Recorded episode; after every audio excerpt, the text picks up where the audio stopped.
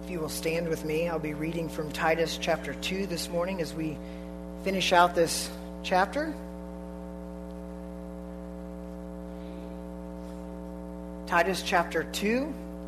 I'm going to be starting in verse 1, reading down through verse 15 this morning. Titus uh, chapter 2. Verse 1. But as for you, teach what accords with sound doctrine. Older men are to be sober minded, dignified, self controlled, sound in faith, in love, and in steadfastness. Older women likewise are to be reverent in behavior, not slanderers or slaves to much wine. They are, they are to teach what is good and so train the young women to love their husbands and children, to be self controlled, pure, working at home, kind, and submissive to their own husbands, that the word of God may not be reviled. Likewise, urge the younger men to be self controlled.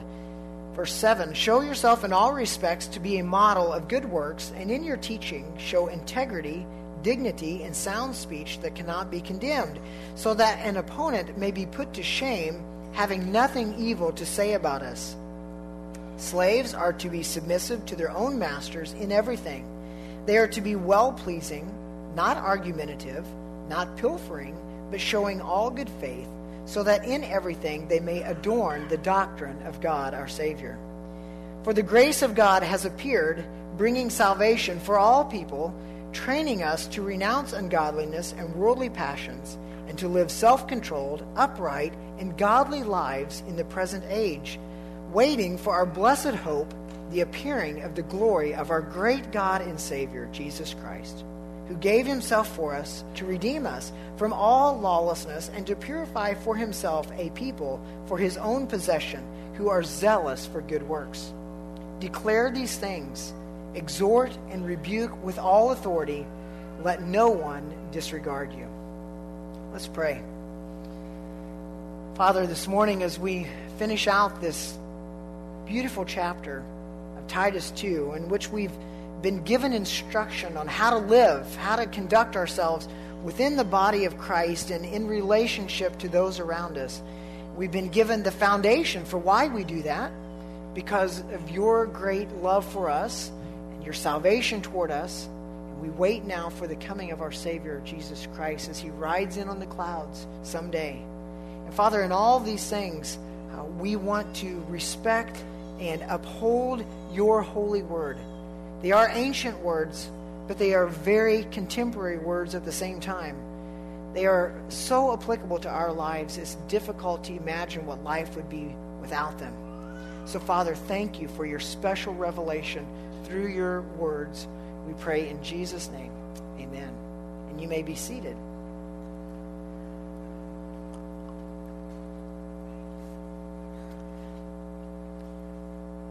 By raise of hands, how many of you saw in the news this past week the church in upstate New York that gave away the AR 15 rifle last Sunday morning? Anybody see that? Church gave away a rifle uh, during their Sunday morning services. Here's what the pastor said in the news this week. He said, We give free food, clothes, and furniture to show our support to the poor in the community we are giving away guns to people who are able to legally own guns and hunters to show our support for them. According to the rules of the giveaway, you had to be present to win the gun. I wonder how many people attended church that week to have a chance at that $700 prize.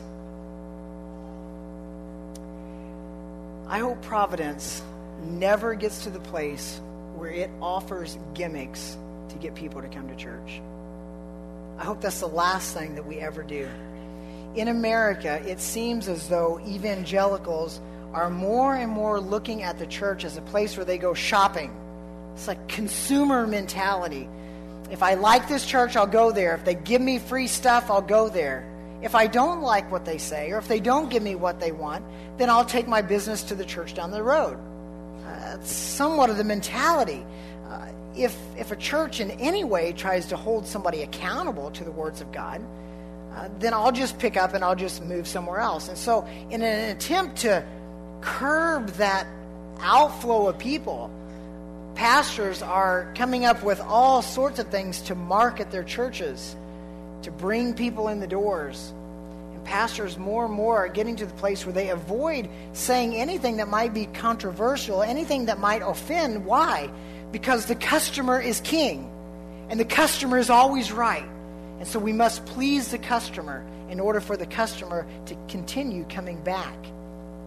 And so you see fewer and fewer churches preaching the authoritative Word of God. And when you see churches that do preach the authoritative Word of God, you often will see people bristle and this American independence, this thing that we've been taught as part of our culture, sort of rises up within us, and it comes really from our sinful nature. And it says, Ain't nobody telling me what to do. And so, if somebody even attempts to say, this is what is right and wrong, and this is what you should do and not do, we can sense within us this spirit of rebellion that begins to rise up. That's what Paul is getting ready to address as he ends this chapter of Titus 2. It doesn't come easy, uh, some of these things that Paul has been teaching in this chapter. And Paul knows that. And he needs to prepare Titus. Titus, here's what's going to happen when you teach authoritatively from the Word of God. And you need to be ready for the rebellious spirit that says, you aren't going to tell me what to do. I'll run my own life. So that's what we're going to look at this morning. We're going to be pretty much focused on verse 15 this morning as we finish out this chapter. So let's kind of dive into it, and we'll look at the implications of this, at least this one verse, uh, for us today. There's three things that we're going to notice here.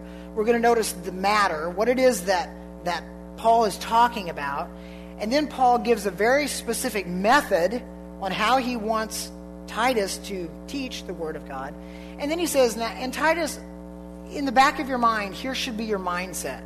Here's how you go into this teaching the Word of God. So we have the matter, the method, and the mindset. These are in your message notes if you want to take notes. So, first of all, note the matter, what it is that we're talking about. If you look, it's right there in the very beginning of verse 15, the very first phrase. He says, Declare these things. Now, what are the these things that Titus is supposed to be declaring? Well, it's all of the things that we've already covered from verses 1 down through verse 10. Paul says, here's how older women are to conduct themselves, older men. Here's how I want the younger women and the younger men, and here's how I want slaves to conduct themselves. And by the way, Paul says to Titus, here's why I want you to conduct yourself that way. And from verse 11 to 14, he gives the foundation. He says, Christ has appeared, grace has appeared, and it's the salvation of your soul. And you live in that today, and it's changing you, and you're looking forward to the day when Jesus Christ comes back. Paul says, Titus, I want you to declare these things. And it's those same things that the pastor, the preacher, is supposed to declare today. A preacher should never come into the pulpit with his own things that he wants to, to say with the own things that he wants to preach, with his own ideas. Preachers shouldn't preach about why the carpet in the church should be green. Preachers shouldn't preach about why you should cheer for this team and cheer against this team. Preachers should not preach about the potholes out in the street or the electric bill or whatever hobby horse they might have. Why? Because those are not the things of the Bible. Paul says, You declare these things. Now, those things might be implications of what he's preaching, but that's not what the preacher is supposed to come into the pulpit and preach about. He's supposed to preach about the things of the Word of God. He's to preach the Word of God. And uh, Galen read this this morning out of 2 Timothy chapter 4. Paul says there, he says, Preach the Word. Be ready in season and out of season. Now, when is in season and out of season? I don't know exactly. But if it's it's either in season or it's out of season, it's one or the other. So what Paul is saying is preach the word all the time. In season or out of season, all the time. Preach the word and only the word. Now, how is he supposed to do that? That's the method.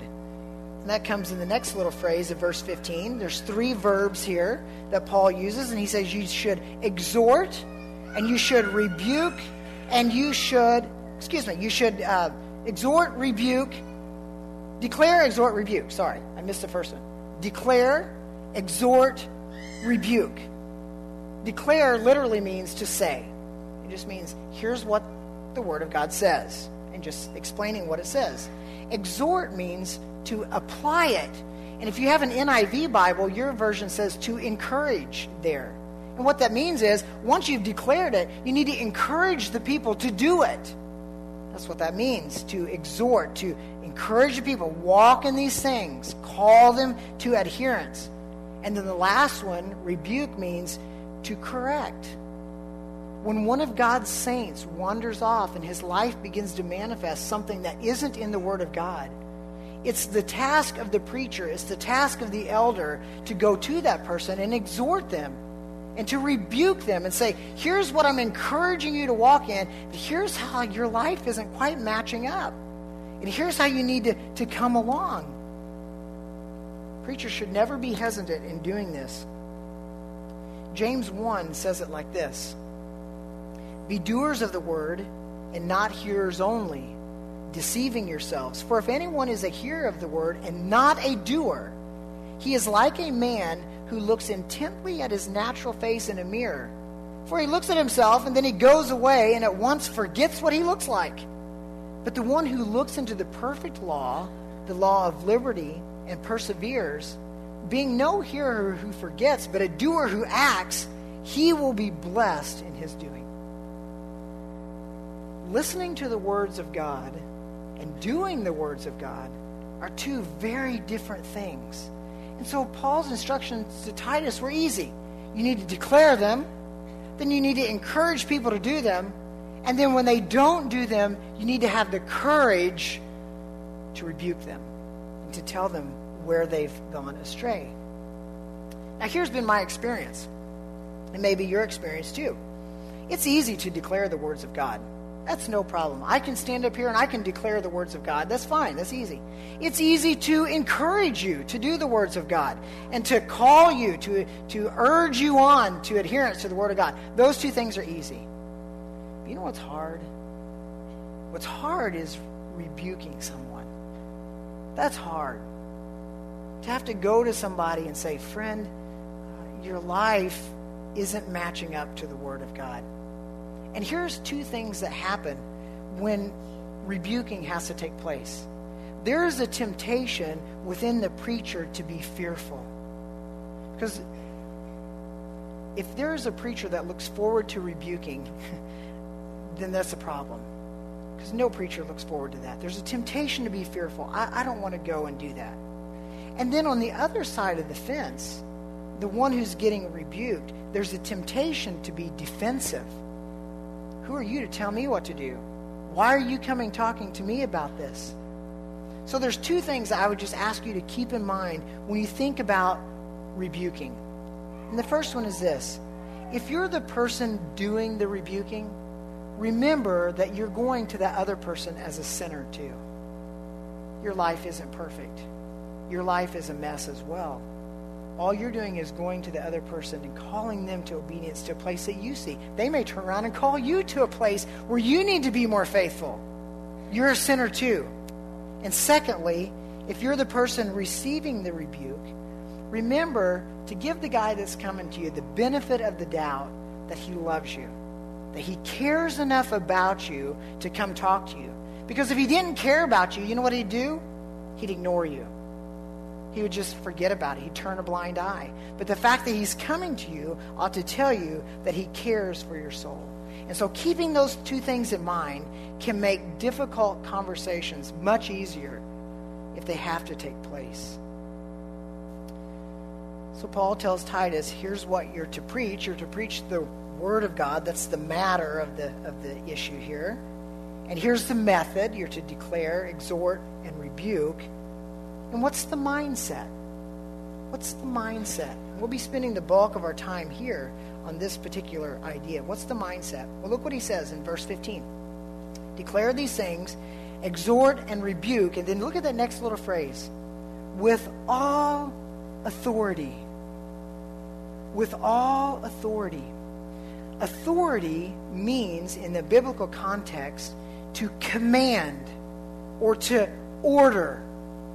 Now, when we hear that, we get a little stiff, don't we? Because we don't really like people standing up and commanding us to do something or to order us to do something. And I think the reason we bristle when we hear that idea with all authority and commanding is because we don't understand what authority is biblically. Uh, we have this idea of what authority is based on other things that have happened in our lives. Some of you have been around people who have burned you with their authority. They have done things with their authority uh, that are wrong, and pastorally, they have lorded it over the flock. And when you make an attempt to correct that, they immediately throw up the phrase, You can't touch the Lord's anointed. And they have this very authoritarian attitude toward life. Some of you have been burned by that. And so when you hear authority, you cringe because of what you've experienced. That's a misunderstanding of what biblical authority is. Some of you, when you hear authority, maybe you, you think of the warped authority of wackos like Jim Jones. And everybody drank the red Kool Aid, right? That was an authority figure. Or you think of the authority, uh, the guy down in uh, Texas, Warren Jeffs, who used his authority to sexually abuse numbers of girls in his congregation. That was an abuse of authority. So when we talk about authority, and when Paul here says to teach and declare, rebuke with all authority, we've got to understand what that authority means. Otherwise, we'll never feel comfortable with it. We'll always bristle at it. So I want you to turn, keep your finger there in Titus, but I want you to turn to Matthew chapter 7. I want to show you what this authority really is about. Matthew chapter 7 is the ending of the Sermon on the Mount. It's the longest recorded discourse of our Savior while he was on earth. Uh, Matthew 5 through 7, we call it the Sermon on the Mount. And, and he teaches all these wonderful things and sort of blows the minds of the people and certainly rattles the cages of the Pharisees and the scribes a little bit. And you get to the end of chapter 7, the very, very end of it, and look at verses 28 and 29. And here's what, it, here's what Matthew records. He says, When Jesus finished these sayings, the crowds were astonished at his teaching. Why? For he was teaching them as one who had authority and not as their scribes. You see that there? He was teaching as one who had authority. Okay, now flip over to Mark chapter 1. Mark chapter 1 in verse 22. Mark records almost the exact same words. Mark chapter 1, verse 22. He says, And they were astonished at his teaching for he taught them as one who had authority and not as their scribes. Okay? Now, go over, keep going, Luke chapter 4. Luke chapter 4 in verse 32. Every one of the gospel writers picks up on this idea of authority. Luke chapter 4, verse 32. Same thing. It says this And they were astonished at his teaching, for his word possessed authority. Now, why were these gospel writers all so astonished by this? Was Jesus so clever that he was just more interesting than the scribes? Was Jesus more eloquent in that they could just listen to him as just wonderful? Was Jesus more humorous? I mean, did he have more jokes in his in his sermons? What was it about Jesus' teaching that said and caused all of these writers to say he taught as one with authority? Well, I think John finally explains it. So you have Matthew, Mark, Luke. Get to John chapter 7. John chapter 7, John explains now why the people saw Jesus' teaching as authority. John chapter 7, starting in verse 14. John records these words. John 7, verse 14. About the middle of the feast, Jesus went up into the temple and began teaching. The Jews therefore marveled, saying, How is it that this man has learning when he has never studied? So Jesus answered them, and here's the key My teaching is not mine, but his who sent me. If anyone's will is to do God's will, he will know whether the teaching is from God or whether I am speaking on my own authority.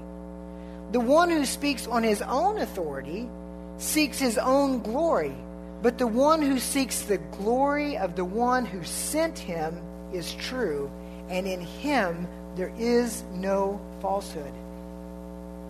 Why did Jesus' words have authority? Because he was preaching the words of God. Why did his words astonish the people? Because he simply took what God told him and he told the people. That's not what the scribes were doing. That's not what the Pharisees were doing. They were preaching rules and they were preaching thousands of years of all this accumulated tradition. That's what they were preaching. And when Jesus came along and he preached the Word of God, they recognized it. It was authoritative, the Word of God. Now, catch the implication here for today's preacher. I'm going to quote another pastor. He says this You see, the preacher has authority if and only if he speaks the words of God. Let me say it even stronger. The preacher has no authority outside the Bible. None. I have no authority beyond Scripture. No preacher does. The only authority I have is the Word of God. To preach, then, is to preach the Word of God. To preach the Word of God is to preach with authority. To preach with authority is to command. Therefore, to preach is to command, and that's what preachers are supposed to do. They command the Word of God to their listeners, to their hearers. You catch that? It's not the cleverness of the pastor. It's not the charisma of his speaking. It's not the glitz and glamour of being the greatest orator of all time. What gives the pastor authority is not his own, but it's the Word of God that he teaches. That's the authority. So, why, Sean, then, do you spend so much time expositing to the Word of God? Why do you go verse by verse through the Word of God? Why do you sometimes go word by word through the Word of God? Because these are the words of God, and these are the authority in your life. So you've got to know them, you've got to understand them. I have no authority in and of myself. Any authority that I have has been delegated to me only as I teach the words of God to you. Now, when people hear preaching with authority and commanding, do this and don't do that, this is what the Bible says. Don't do this, but do that. There's a couple things that happen. Some people, when they hear the words of God, they recognize it and they grip a hold of that, and it changes them. They understand it, and their life is different. There's other people when they hear the word of God and it's given with authority, it's given as a command, they're annoyed by that and it triggers within them this anti authority sentiment. And those are the people that you see that are just kind of saying, Well, who are you to tell me what to do? Who do you think you are? I'm nobody. I'll tell you that I'm nobody. This is what I'm telling you. This is everything. I think part of the reason why people bristle when they hear uh, authoritative preaching is because they're so used to poor preaching. It is amazing the poor preaching and the entertainment that happens in churches across our country today. You watch churches, and they will often have these fluffy, kind of pick me up kind of sermons, sort of pump up the people psychologically, give away a few guns or DVD players, and everybody's happy, and everybody leaves, and there's no substance at all there. There's nothing. Everybody just feels good until the next week, and you come back and you, and you feel good again. And so when those people hear the authoritative honest word of God, it sounds almost harsh and almost critical. These kinds of folks aren't used to it. They like spontaneity. They like when the pastor stands up and says, You know, I was going to talk about this, but now I think I'm going to talk about this. And he launches off onto some big tangent and off he goes. I know one uh, pastor who prepares his sermons as he drives to church on Sunday morning. That's spontaneous, right? People aren't geared for and they don't have an appetite for well prepared, challenging, insightful, deep thinking truth. And when they hear it, they just tune out. Walt Kaiser says it like this, and I quote American parishioners are often rewarded with more or less of the same treatment repetitious arrangements of the most elementary truths of the faith, constant rants which are popular with local audiences or witty and clever messages on the widest ranging topics interspersed with catchy and humorous anecdotes geared to cater to the interests of those who are spiritually lazy and do not wish to be stirred beyond the pleasantries of hearing another good joke or story. End quote. Paul tells Titus, I want you to preach with authority. You give him the words of God, and that's all you give him you call them to obey. And then when they don't, you have the courage to go and call them to repentance. Now, I think that's what he's talking about at the last part. If you look at the last part of verse 15, if you go back to Titus 2, the very last sentence of this chapter, Paul tells Titus, Let no one disregard you. Let me tell you what he's not saying there. He's not telling Titus to stand up there all puffy chest and say, Now, none of you guys are going to go around me. You better listen to what I have to say. That's not at all what Paul has in mind. When Paul says, Let no one disregard you, what he's saying is, Let no one circumvent the things that you're teaching. To disregard means to go around, to circumvent. And so he says, You preach the truth, and then you don't let anybody try to get around that. Don't let people try to find their way around the implications of the commanding Word of God. When the Bible clearly teaches something that's not a suggestion, that's not a helpful hint, it's not something to make your day better, it's a command. It's not an option. The Bible says you do this, you do it. The Bible says you don't do this, you don't do it. It's a command, it's an order. And know this when the preacher stands behind this pulpit and he tells you, do this, because this is what the Word of God says, he's also telling himself to do this. Some of you have caught me after church this, uh, after church on some Sunday mornings. You said, "Man, Sean, you really stepped on my toes today." I can assure you, when that's happened, I have stomped all over mine in the week before getting ready for that sermon. I'm under the same word as you are. The commands are exactly the same for me as they are for you.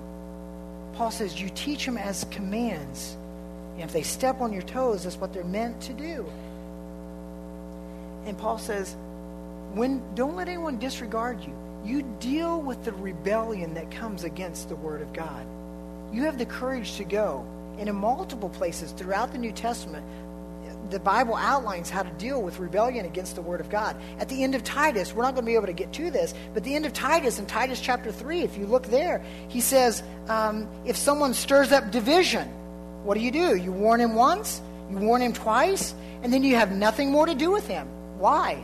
Because that person is warped and sinful. He's self condemned. You deal with rebellion against the Word of God. Let no one disregard the commanding words of Scripture. Now, what do you do, though? What do you do about the person who is obviously abusing their position of authority? What do you do with the preacher who's abusing and going beyond the pages of Scripture with his authority? Can he ever be confronted and challenged?